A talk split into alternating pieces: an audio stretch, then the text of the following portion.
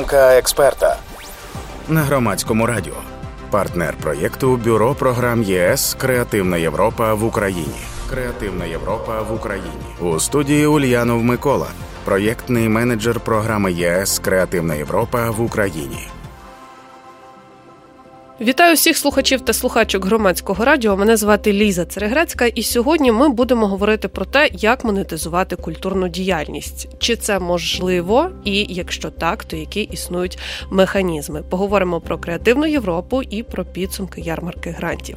Сьогодні моїм гостем є Микола Ульянов, проєктний менеджер програми ЄС Креативна Європа в Україні. Я вітаю вас, пане Миколо. Вітаю. Ну очевидно, що є закономірним запитання: а що то за програма, така креативна Європа? Європа. Отут вам слово розкажіть. Креативна Європа це є найбільша програма Європейського союзу для підтримки культурного та креативного секторів. Вона діє в Україні з 2016 року. Зараз ось ми всередині семирічки 2021-2027 рік. І ця програма дійсно є, окрім того, що вона є найбільшою в європейському союзі, вона також поширюється на інші країни країн-учасниць програми станом на зараз 40. Це всі країни Європейського союзу, також країни Європейської економічної зони та асоційовані країни, які підписали спеціальну угоду про участь у програму. Серед них власне і Україна. Скільки років існує програма? Програма видозмінювалася, але вона існує в такому стані, як зараз, 2014 року. Тобто, ми вже можемо простежити певний прогрес і зробити висновки. І, от як гадаєте, аналізуючи от з 2014 року, що ми можемо сказати, наскільки вона є ефективною в Україні? Вона є ефективною, оскільки оцінює програму і її успішність Європейська комісія. Семирічка 2014-2021 рік обсяг її фінансування складав 1,46 мільярди мільярди євро. Семирічка 2021-2027 це 2,4 мільярди євро. Отже, цей збільшений обсяг фінансування говорить про те, що у попередній період імплементація програми є вдалою за оцінкою Європейської комісії, і таким чином є сподівання, що і у подальшому обсяг фінансування цієї програми будуть збільшуватися. Тобто, це фактично всі ті кошти, які власне отримують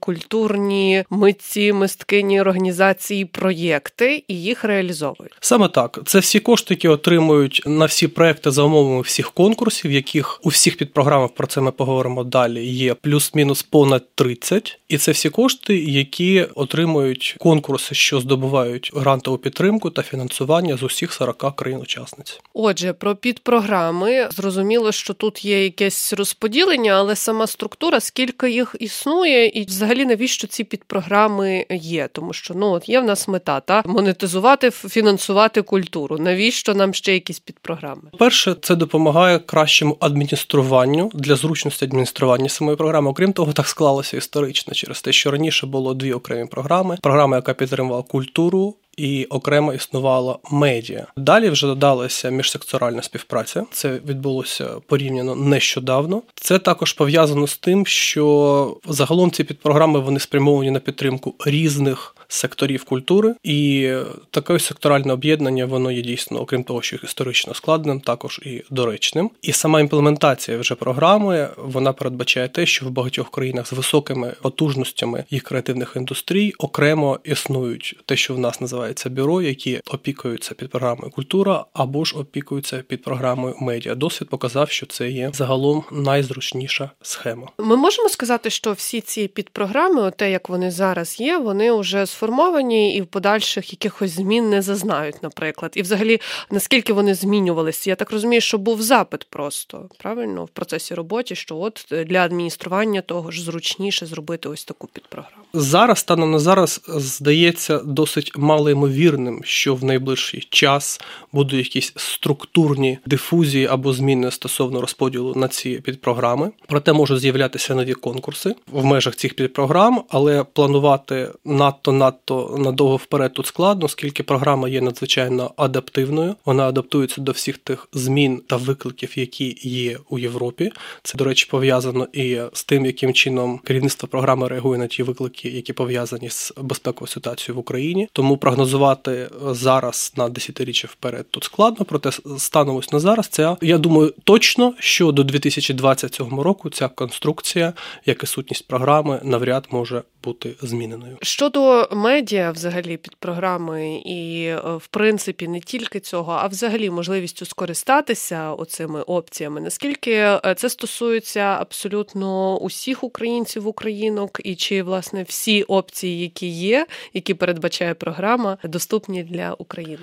Давайте такі ще я кілька дуже загальних речей скажу. Справа в тім, що сама ця програма, те, яким чином артикульовані її акценти, яким чином вона імплементується, є взагалі продовженням політики Європейської комісії у гуманітарній сфері. Тому для програми є надзвичайно важливими те, що ми називаємо наскрізними пріоритетами: це є гендерний баланс, збереження довкілля, а також інклюзія та різноманітність. І для програми є надзвичайно важливим панєвропеїзм та транскордонний вимір співробітництва. Всі конкурси побудовані таким чином, аби сприяти та посилювати саме транскордонне співробітництво, і це є сутністю програми. І стосовно кооперації, і стосовно взагалі взаємодії організацій з різних регіонів Європи. Думка експерта на громадському радіо. Партнер проєкту Бюро програм ЄС Креативна Європа в Україні. Креативна Європа в Україні у студії Ульянов Микола проєктний менеджер програми ЄС Креативна Європа в Україні.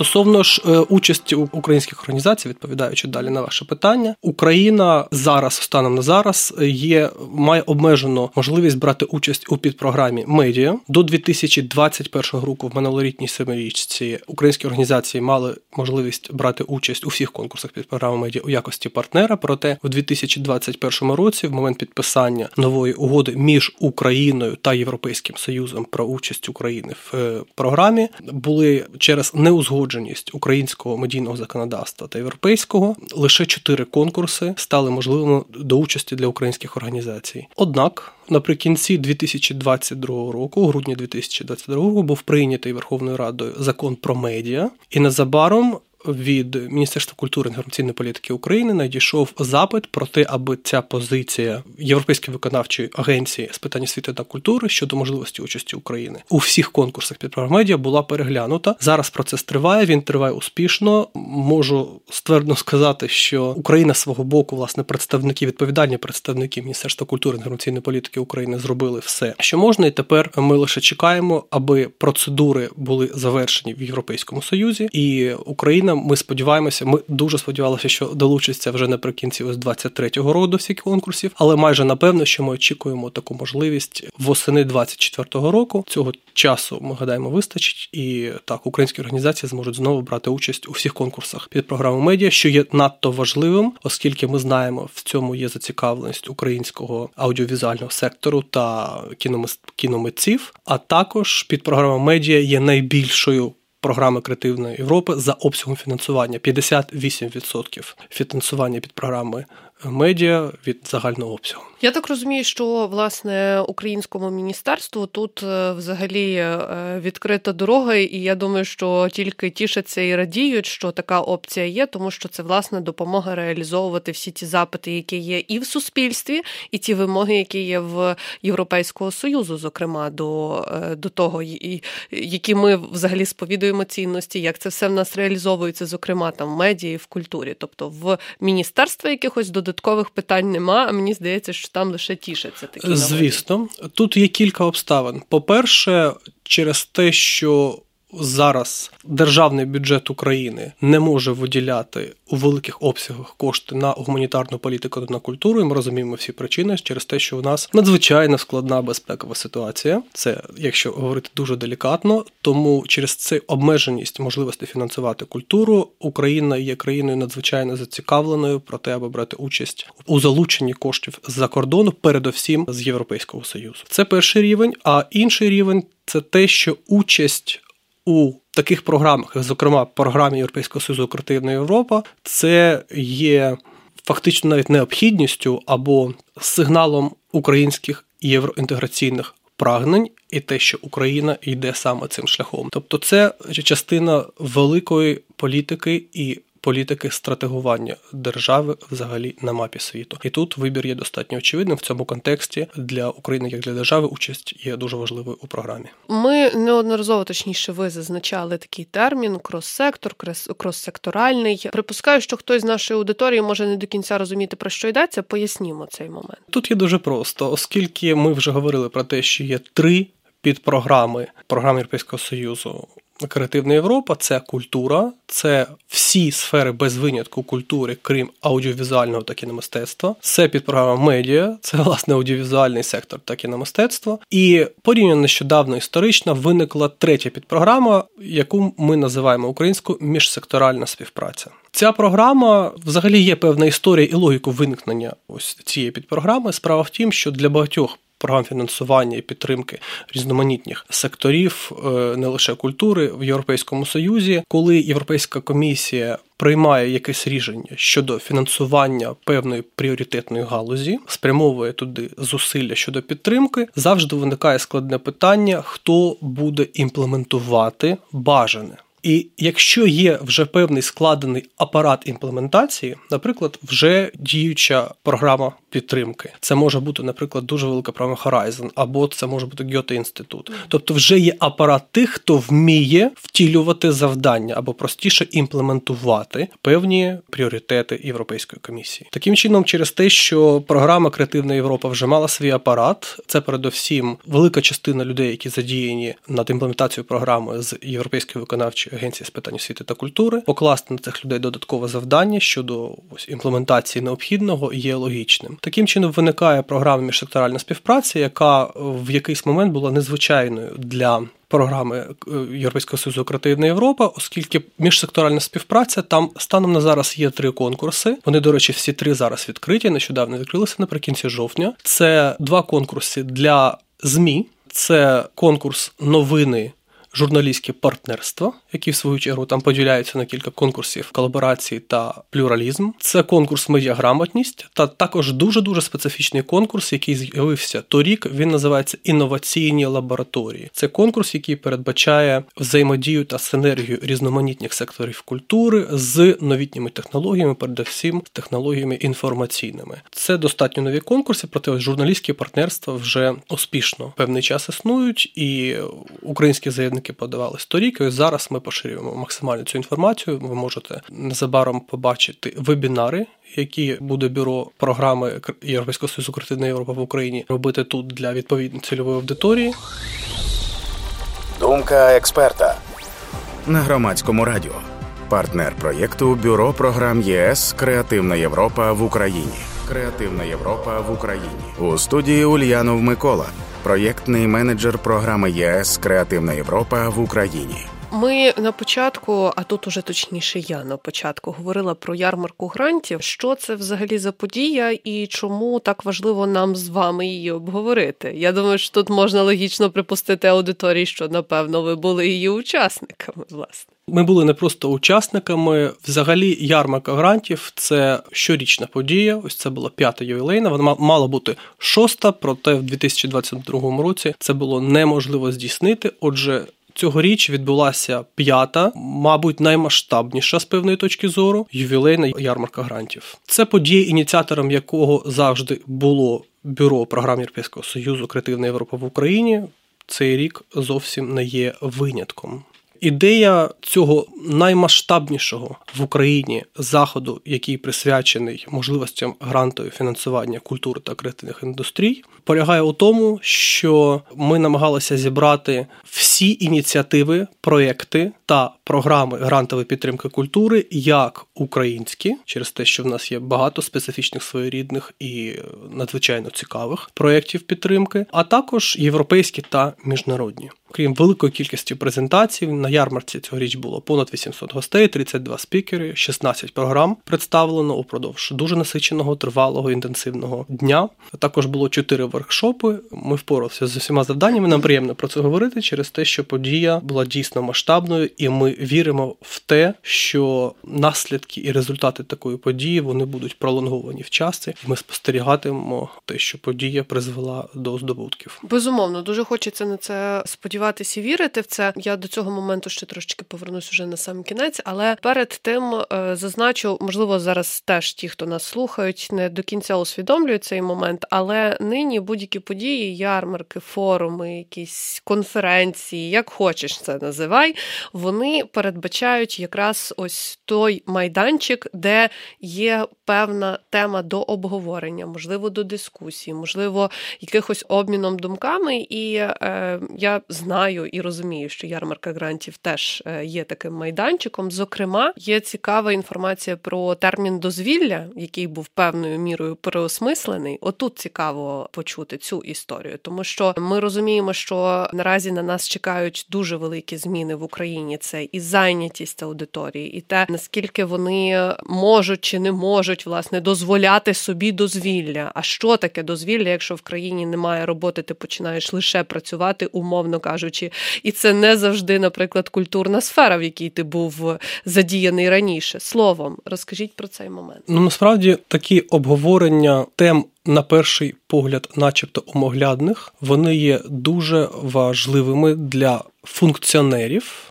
державних і не лише державних функціонерів у сфері культури, і це важливо також для представників великих програм підтримки та великих ініціатив через те, аби усвідомлювати свою діяльність і головне бачити її в майбутньому, тобто стратегувати, необхідно замислюватися, які зміни чекають структурні зміни взагалі на суспільство та на структуру зайнятості населення для того, аби підлаштовувати або принаймні передбачати певні підлаштування своїх програм та ініціатив під майбутнє, яке завжди трапляється швидше ніж очікується. Тому на цій ярмарці ми мали приємну можливість у колі дуже поважних гостей були закордонні експерти і працівники Українського культурного фонду і Міністерства культурної інформаційної політики, і професори філософії. Ми зібрали гарну компанію, поговорили про те, яким чином ми бачимо обсяги і формати грантової підтримки у подальшому у зв'язку з кількома тенденціями, які зараз світовими тенденціями, звісно, вони стосуватимуться України, які здаються зараз вже незворотніми. Перше, це те, що насправді обсяги дозвілля для людей вивільняються. Ми можемо не зараз спостерігати, як багато часу ми зараз витрачаємо на те, аби тримати в руках телефони, на те, аби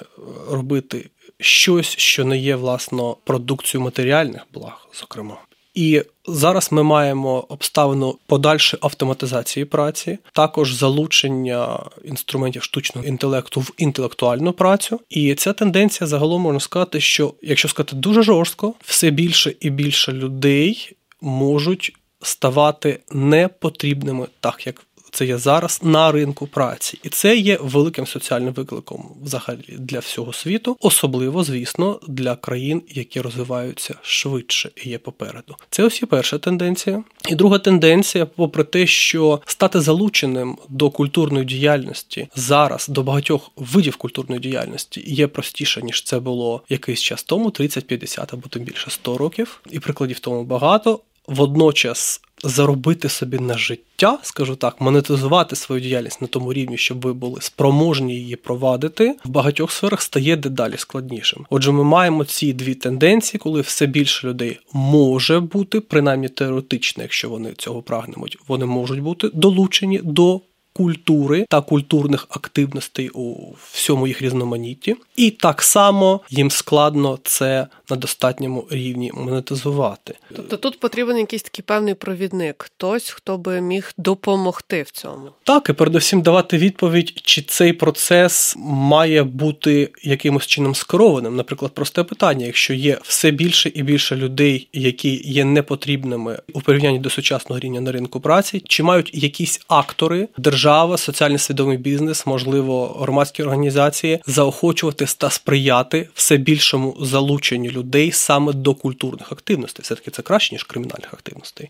Безумовно. Е, тобто, не якщо в нас є люди, яким немає, немає дуже жорстко немає що робити, можливо, буде дуже добре, якщо вони всі будуть задіяні у сфері культури, але яким чином це буде все функціонувати з точки зору перерозподілу благ? Ось це був такий контекст нашої розмови, і тут немає легких відповідей, оскільки наша дискусія там вже на завершенні ярмарку тривала дві години, але це не дискусія на дві години. Це дискусія на 20 або на 121, і яка триватиме і триватиме. Наша ініціатива була ініціатива від бюро програми, оскільки ми є дуже залученими до до взагалі культурних сфер в Україні. Ми багато з ким спілкуємося, бо це є нашою роботою. Ми хотіли почати ту розмову, користуючись тією нагодою, що приїхали закордонні експерти, приїхали люди, які мають досвід консультування креативних індустрій, великий досвід на теренах Європи, і тому ми хотіли почати цю дискусію, яка я впевнений, хочемо ми того чи ні, триватиме далі і буде одним з викликів як для суспільства, так і для держави в подальшому. Думка експерта на громадському радіо. Партнер проєкту Бюро програм ЄС Креативна Європа в Україні. Креативна Європа в Україні у студії Ульянов Микола, проєктний менеджер програми ЄС Креативна Європа в Україні.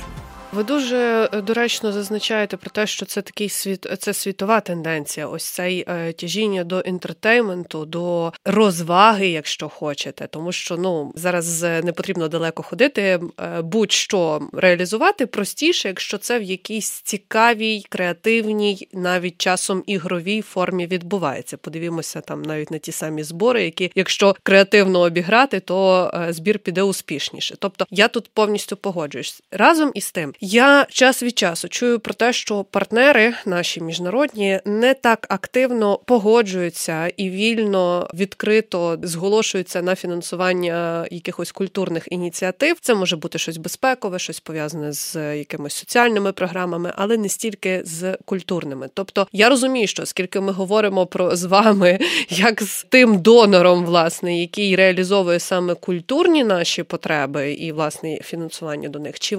Погоджуєтесь ви з тим, що ось ця сфера у світі і тенденція до вкладання в культурній індустрії вона не така популярна, бо мені здається, що є дуже популярною. Зараз дуже багато грошей туди вноситься. Знов ми не можемо передбачати, як ми вже на жаль знаємо, майбутнє. Проте, якщо майбутнє буде давати підстави для оптимізму. Я особисто впевнений, що обсяги фінансування креативних індустрій і культури будуть суттєво зростати, і це пов'язано з тим. Ви кілька разів сказали про дозвілля. І переосмислення цього поняття є просте. Якийсь час, там 500 тисяч років тому візьмемо, дозвіллям було все, що не є безпосереднім або адмініструванням, тобто управлінською діяльністю, або продукування матеріальних благ. Все решта належало до дозвілля. Сьогодні все більше доречно говорити про те, що будь-що, що несе в собі смисли, артикулює смисли та є для людей сенсуально важливим.